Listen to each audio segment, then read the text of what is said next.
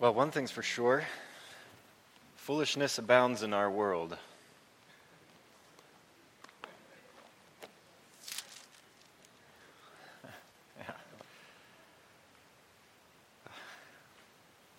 It's hard to know exactly what to say after what happened this week, and I don't know that I need to say much except that foolishness abounds in our world. And the news is filled with foolishness, and YouTube is a foolishness factory. Many of the people who are in D.C. were absolutely high on YouTube. And there are churches that peddle foolishness and proclaim it as God's word, and left and right, leaders and followers, inside the church and out, foolishness is found in all corners. And in all the places that we could go to find wisdom, it's not the news, and it's not YouTube, and it is only right here. This is the only solid wisdom that we have to stand on, and if our actions are in contradiction to this word, we can know that we are behaving in foolishness. And Paul wrote in a time when Nero was burning Christians that we should submit to our governing authorities. That's incredible. And that is even more than I wanted to say this morning, but I just couldn't help myself. So, anyway, because this is such a solid rock of wisdom, that's why we come to it in our times that are so tumultuous and troubling to find wisdom. And we've been plumbing the depths of Proverbs since August so that we can find all of this powerful, practical, prolific wisdom and let it come into our minds and filter into our hearts and change the way that we live and see the world. And so today, we return to Proverbs after taking a break for Advent and talking about prayer. Come back to Proverbs and we go right to Proverbs chapter 5. And if you have read ahead and you know what's coming today, then good for you. Because today is not going to be an easy one. Disclaimer, if there are young children in this room who are not ready to handle some of these more graphic and explicit passages, then I ask you to exercise wisdom. You may want to take them downstairs, maybe not. Maybe you want them to learn. But I'm going to try to exercise modesty with my speech today as I talk, but the allusions in Proverbs chapter 5 are anything but modest. Some of the most explicit passages in the whole Bible. So for all of you, that would make some great online clickbait. Let's see if we can get that going. So as you know, Proverbs is revealing to us two very different paths, and that there are only two paths. There's a way of foolishness and there's a way of wisdom. There's a way of light and a way of darkness, a way of life and a way of death. Only two paths. And so as this theme continues and runs into Proverbs chapter 5, we're now seeing that there are two women, two very different women, and then also two very different ways to gratify sexual desires. And so Proverbs chapter 5 is going to give us wisdom that relates to our sexual desires.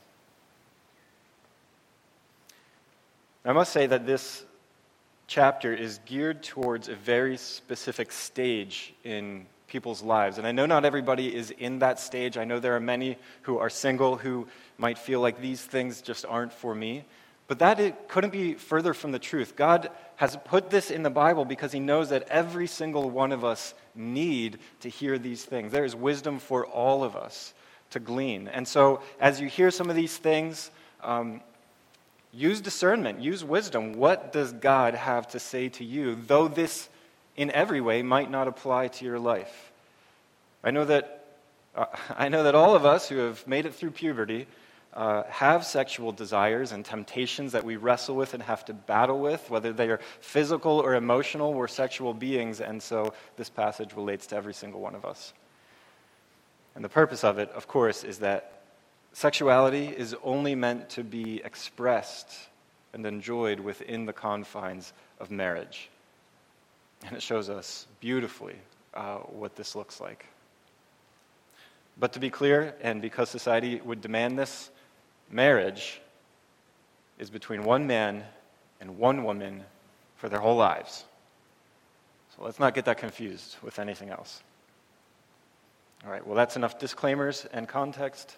Let me read Proverbs chapter 5. You can follow along with me. I'm reading from the ESV. My son, be attentive to my wisdom. Incline your ear to my understanding, that you may keep discretion and your lips may guard knowledge. For the lips of a forbidden woman drip honey, and her speech is smoother than oil. But in the end she is bitter as wormwood, sharp as a two-edged sword. Her feet go down to death. Her steps follow the path to Sheol. She does not ponder the path of life. Her ways wander, and she does not know it. And now, O sons, listen to me, and do not depart from the words of my mouth. Keep your way far from her. Do not go near the door of her house, lest you give your honor to others and your years to the merciless, lest strangers take their fill of your strength and labor, and your labors go to the house of a foreigner. And at the end of your life, you groan when your flesh and body are consumed, and you say, "How I hated discipline, and my heart despised reproof. I did not listen to the voice of my teachers or incline my ear to my instructors. I am at the brink of utter ruin in the assembled congregation." Drink water from your own cistern, flowing water from your own well. Should your springs be scattered abroad, streams of water in the streets? Let them be for yourself alone, and not for strangers with you. Let your fountain be blessed, and rejoice in the wife of your youth, a lovely deer, a graceful doe. Let her breasts fill you at all times with delight. Be intoxicated always in her love. Why should you be intoxicated, my son, with a forbidden woman, and embrace the bosom of an adulteress? For a man's ways are before the eyes of the Lord, and he ponders all his paths. The iniquities of the wicked ensnare him, and he is held fast in the cords of his sin. He dies for lack of discipline, and because of his great folly, he is led astray. Father God, I pray that you would give us ears to hear, hearts to receive. And when we are offended today by something we hear, would we instead see the higher things that you are calling us to? Lord, I pray that you would use my words to speak without error and with wisdom and discretion, and use all of our minds to absorb these things and let them influence the way that we live our lives. And if we're married, we live within the context of our marriages. I pray it all in Jesus' name, our betrothed. Amen. So the chapter begins with the typical exordium as the father is teaching his son. We've seen this illustration now many times in Proverbs.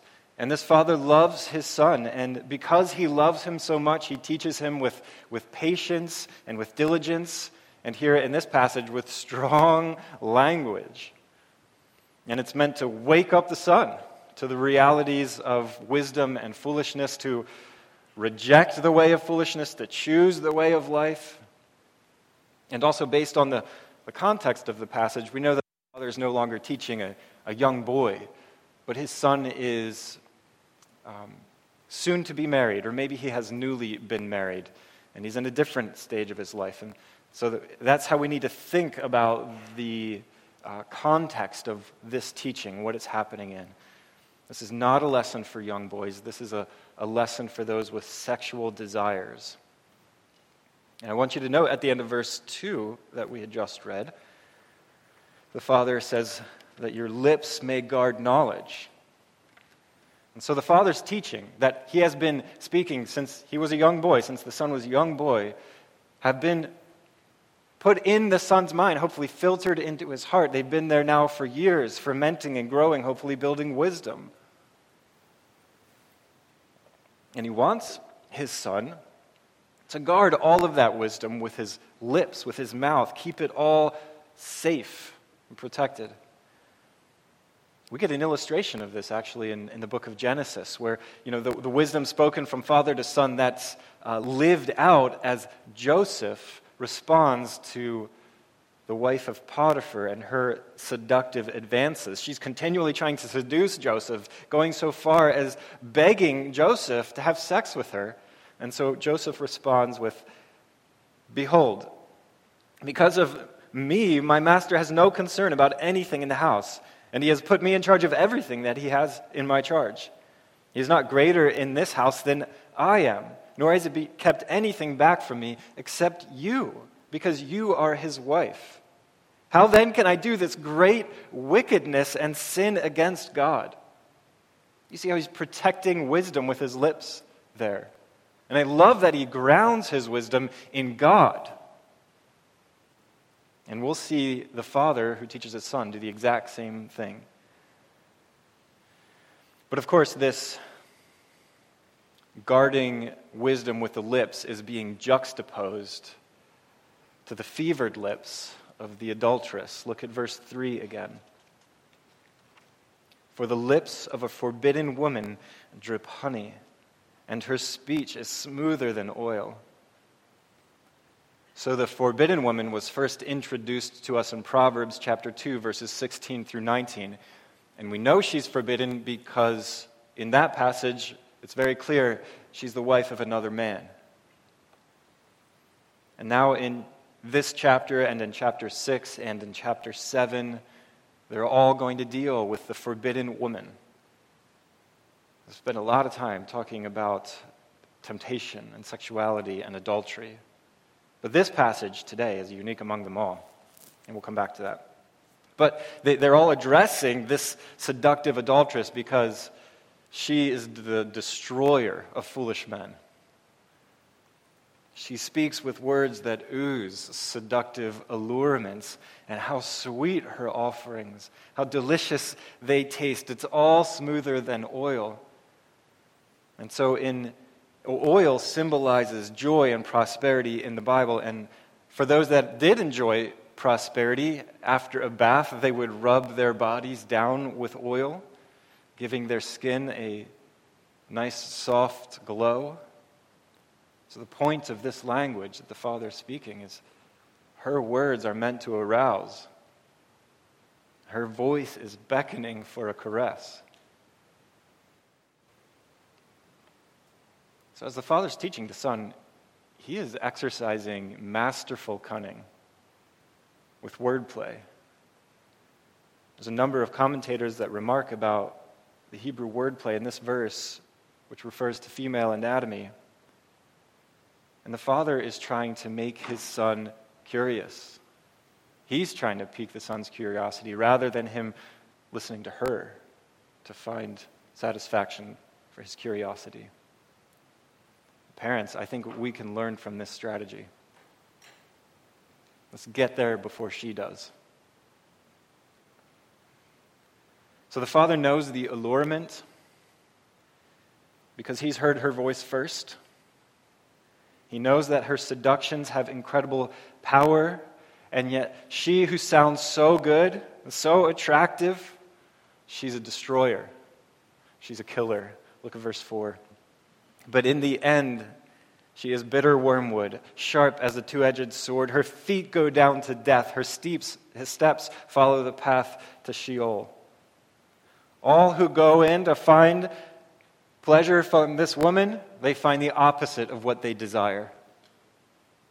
Her sweet seductions have turned bitter with wormwood. Her smooth words reveal themselves to be slashing swords, and it turns out that her words were a trap set to snare fools. We saw wicked men doing the same thing to the young boy in Proverbs chapter 1. Smooth words to ensnare. Well, here now it's the seductress. Indeed, this forbidden woman is running herself right down into death. Therefore, any who attach themselves to her, they find the same fate. So you see in these two verses, this escalating punishment. Bitterness, slashing, death, Sheol. And there's no returning from the final consequences. But what both members of this affair failed to realize is that their wayward passions have them running headlong into death that comes from judgment, not from the courts of men, but from the throne of God himself. The final day, we know, and this is telling us, that the unrepentant sexually deviant are rewarded with hell, a death that has no end.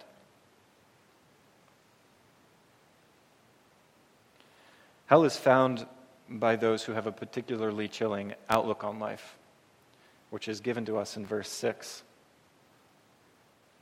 She does not ponder the path of life. Her ways wander, and she does not know it. She does not ponder the path of life, which does not mean she doesn't think about her life. It means that she doesn't have any regard for the way that leads to life. She doesn't want that way. Therefore, she does not stumble upon the way of death. She doesn't happen upon it by accident. She's choosing it. She wants to walk in this way. And I'm reminded of Proverbs 12:15. The way of a fool is right in his own eyes. Or as I've said before, a fool doesn't know they're a fool, and all of their ways seem right to them. Now, of course, she doesn't understand that her way is leading her to death. She doesn't even think about it. She doesn't even want to think about it. What she's really choosing is to reject God and reject God's ways.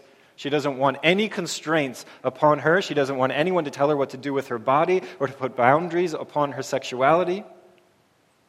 And she has no wisdom to see that her way has wandered from life and now is careening dreadfully into the judgments of her Creator. And the Son would suffer the same fate if he chooses her ways. Verses 7 and 8. And now, O sons, listen to me, and do not depart from the words of my mouth. Keep your way far from her, and do not go near the door of her house. The father doesn't want his son to be unaware of where this way leads. Her way is death, and she is forbidden. The instruction of the father will protect the son from the temptations of illicit passion. Notice, though, the father has switched to sons now, in the plural. All sons who would hear. Even us today, these are words from our Heavenly Father to us, all of us.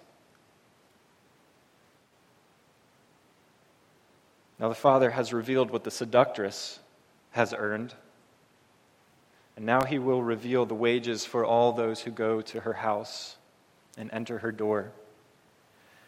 And considering Solomon is the author of this, I can't help but hear the ring of experience. He knows what it is to have unrestrained sexual passions that lead him astray. So let's look at what he says are the wages for such things in verses 9 through 11. Lest you give honor to others, and your years to the merciless, lest strangers take their fill of your strength, and your labors go to the house of a foreigner, and at the end of your life you groan when your flesh and body are consumed. The fool goes to the forbidden woman because he thinks he will get.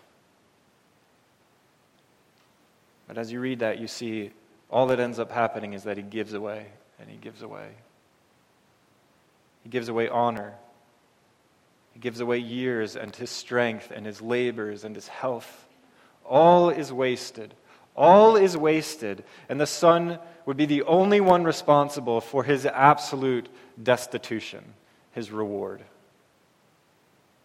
His reputation is destroyed by the shame of exposed sin. And so who can trust him?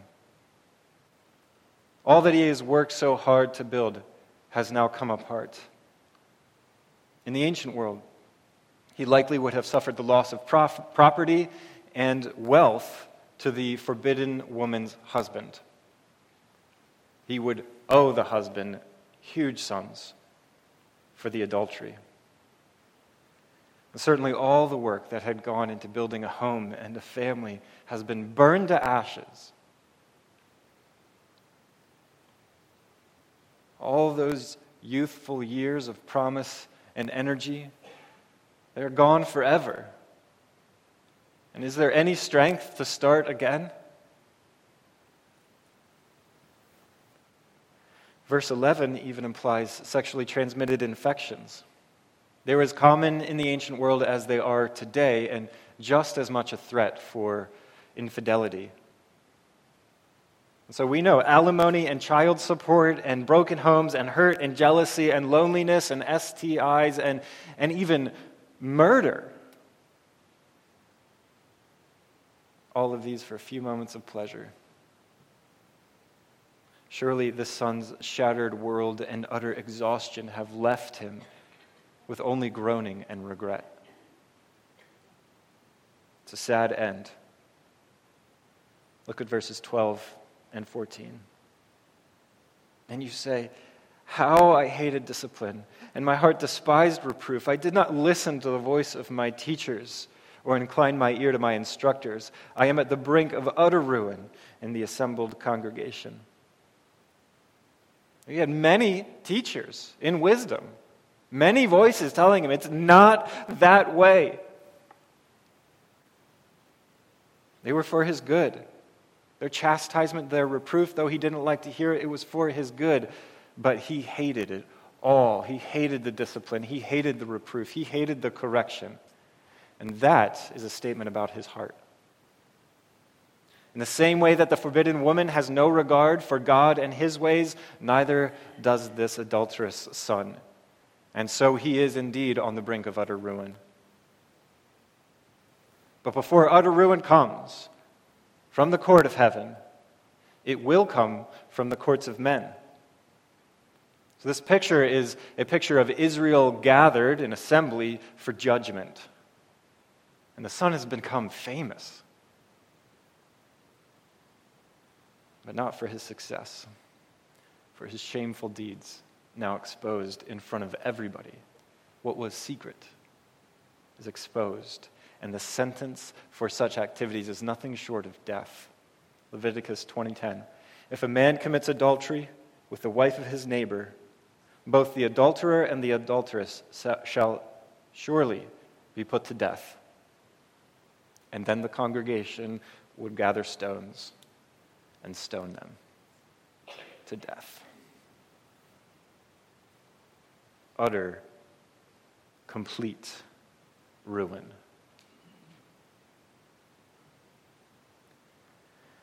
But now with that final warning of doom, the father switches to the positive.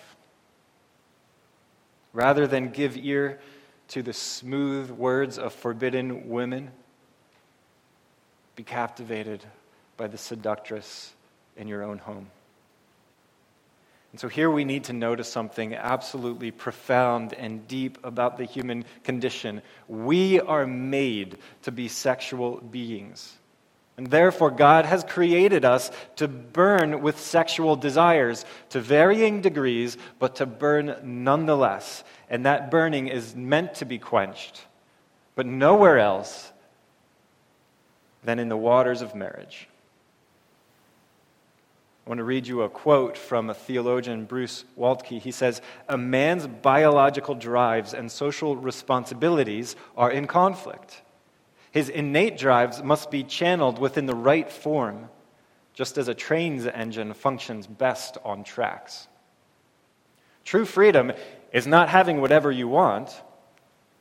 It's functioning in the way for which you were created."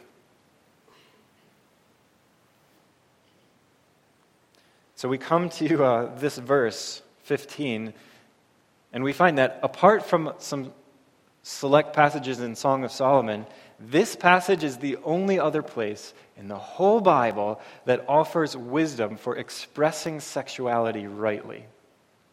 So we should really take this part seriously. Look at verse 15. "Drink water from your own cistern, flowing water from your own well." In case that's not clear, water is a metaphor for sexual desire. Drinking it satisfies those desires which burn. A cistern signifies a deep reservoir of water. A well is where that water is continually replenished by unseen sources. And these waters are ever flowing within the son's own home. available there. And yes, if you were thinking it, there are more allusions to female anatomy in that verse. So of this well that the son is to go and to drink often and to drink deeply, all that sexual passion and desire is not to be repressed and it's not to be despised. Rather, his desires are supposed to be free to find their expression and satisfaction in the waters of his wife. The father is encouraging his son, make love to your wife often, frequently, passionately. But I want you to see that the wife doesn't merely exist for the husband's sexual gratification. The husband exists also for the wife's sexual gratification. Their bodies belong to one another. Like we see in Song of Solomon, I am my beloved's, and my beloved is mine. Or as Paul writes in 1 Corinthians 7, for the wife does not have authority over her own body, but the husband does. Likewise, the husband does not have authority over his own body, but the wife does. Do not deprive one another. So in marriage, you have a right to each other's body. Does the husband or wife have a sexual desire? Then the other is supposed to meet that desire. The husband and the wife are one flesh. They should act as one flesh because their bodies belong to one another. They are to satisfy each other's desires, and they are to defer to what the other one wants, and they are to bring as much pleasure to their spouse as they can possibly muster. Wow. Drink deep. Drink often. And it is sinful to deprive your spouse. Likewise, and it must be said, sexual manipulation and demanding sexual favors and abuse are given no allowance in the Bible. That verse in 1 Corinthians does not mean that you can demand from your spouse whatever sexual whim comes upon you. It means that you treat each other with the utmost respect and care, with tenderness, making every effort to be loving and passionate, frequent, bringing pleasure. Joyless sex has no place in marriage. Which doesn't mean if sex is joyless, you shouldn't have it. What that means is that if sex is joyless for either one, both need to work, be committed to making that sex amazing, joyful, frequent. So let me say that again. Depriving your spouse of sex is loveless and sinful. God has given us a good gift for which we are to drink deeply and drink often from the waters of marriage. Why would you look anywhere else? Verses 16 and 17. Should your springs be scattered abroad, streams of water in the streets? Let them be for yourself alone and not for strangers with you. So the father has just expanded the arenas for which the son might seek sexual gratification. Streams of water in the streets. The streets are where one would find prostitutes. And so the son is warning his son against sexual affairs, not just from married women, but from any other source. And so I think for us today, this is a strong warning against pornography. More accessible, more available than any other time in history, the internet brings forbidden pleasures into your pocket. Why look for running water in the gutters of streets? It will only leave you groaning with regrets in the end. All the water you could ever want is at home. Drink from her fountains filled with love and pleasure. Lose yourself in her. Verse 18. Let your fountain be blessed and rejoice in the wife of your youth. because this context is all about enjoying the erotic pleasures within marriage, when we read about a blessed fountain and rejoicing in the wife, we should understand that the father is praying, really, that his son would have an incredible sex life, where they are, both husband and wife, beside themselves with joy, with pleasure, with happiness, content and confident in their relationship, which flows out of these physical expressions of it. The quality and the quantity to which they enjoy one another is meant to overflow with delight. And it is so good for this husband to be enraptured by his wife and only his wife. Verse 19, a lovely deer, a graceful doe, let her breasts fill you at all time with delight. Be intoxicated always in her love. The term translated as graceful doe is literally a doe of lovemaking. This is certainly the most explicit verse that we are dealing with today. And I've decided against telling you how this verse would translate literally otherwise. But it is graphic. Clearly, there is much to delight in the body of your spouse, in the body of one's wife. Michael V. Fox, a theologian commentating on this verse, says, instead of simply being admonished never to stray, the youth is encouraged to do so, but only with his own wife. The term be intoxicated connotes no disapproval here, but perhaps it bears a slightly naughty overtone by suggestions of straying deliciously dazed in the ecstasies of lovemaking. In the marriage bed, inhibitions may be left behind. The lovers, as in the Song of Solomon, are urged to get drunk on lovemaking. That's awesome.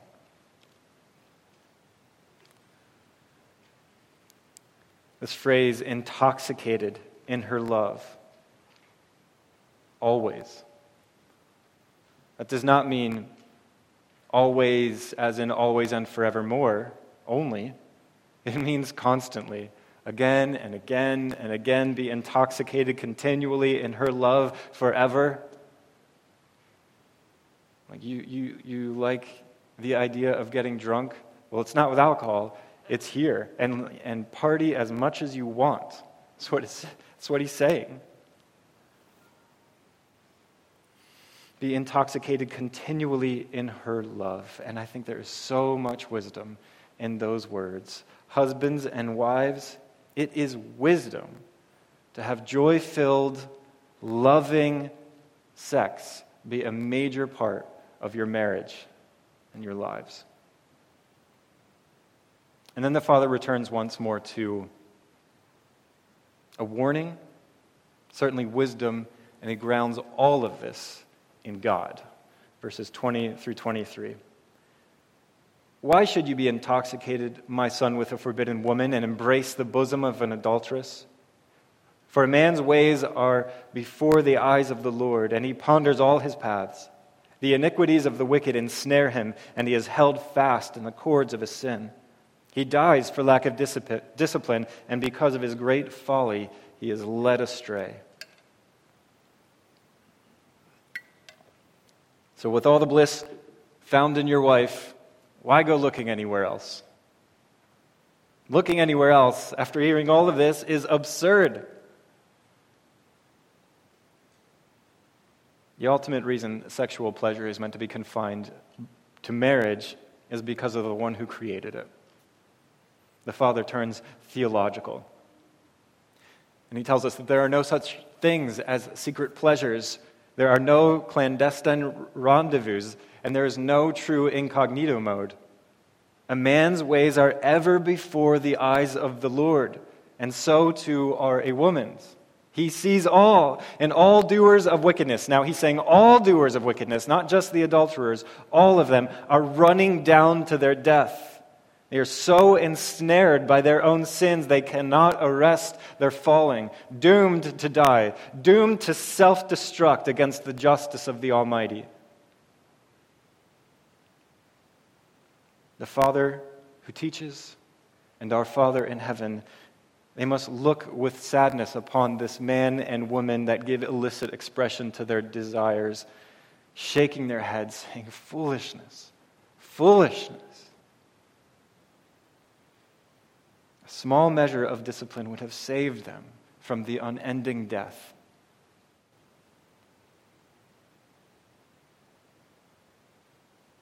Now, this is a sermon for all of us and me. We don't have the discipline to resist all of this. We do not. We do not have the ability to exercise that discipline. There is not one person in this room that is free from sexual sin. There is no one here that would escape the judgment of God. God has seen our ways. Every secret sin is exposed before him, and he sees that our ways have wandered. And so we must turn to Jesus. We have no other recourse. We must turn to Jesus, in whom we find forgiveness for our every failing and our every wickedness and our every deviancy. We turn to him who takes our marriage garments that were stained by our adulterous sins, our filthiness, and he adorns us now in robes of white. And we come to him who offers us living water that quenches our thirst always. And we become his, and he becomes ours. 1 Corinthians 6, 19 through 20, "You are not your own, for you are bought with a price. So glorify God in your body." Married or unmarried, young or old, Christ is your satisfaction. Give him every member of your body, and he offers you pleasures, spiritual and physical, far more intoxicating and lasting than anything that could happen in a bed. Brothers and sisters, the path of wisdom is filled with intoxicating pleasures, pleasures forevermore, joy at the right hand of God. To choose another way, to sacrifice lasting joy with a cheap moment of spilled water? Silliness, foolishness, doom. Satisfy husbands and wives. Now, I point at you.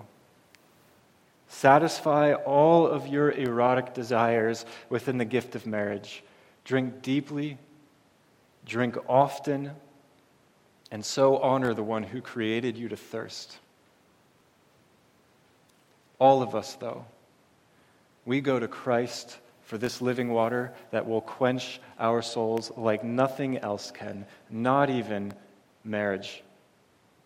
Christ is our satisfaction. You are not your own. You are bought with a price. So glorify God with your body.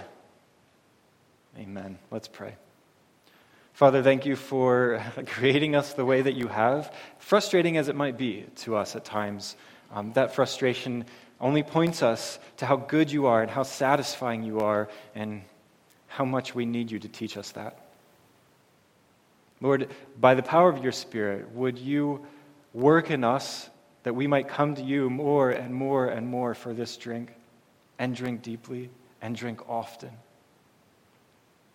You are so good, so loving, and have done for us what we could not do from ourselves to save us from plummeting to our doom. Thank you. God, for all of us who are married in this room or who will one day be married, help us to know what it is to love one another in marriage as Christ has loved the church, to lay down our own desires for the good of the other, to bring them joy and pleasure and satisfaction, washing each other in the Word, and pointing always to you, all of our Savior. I pray these things because of Christ, because you've rescued us, because you have called us yours, and now we are yours, and you are ours, and you call us your bride, and you our bridegroom. Praise you. In your name, amen.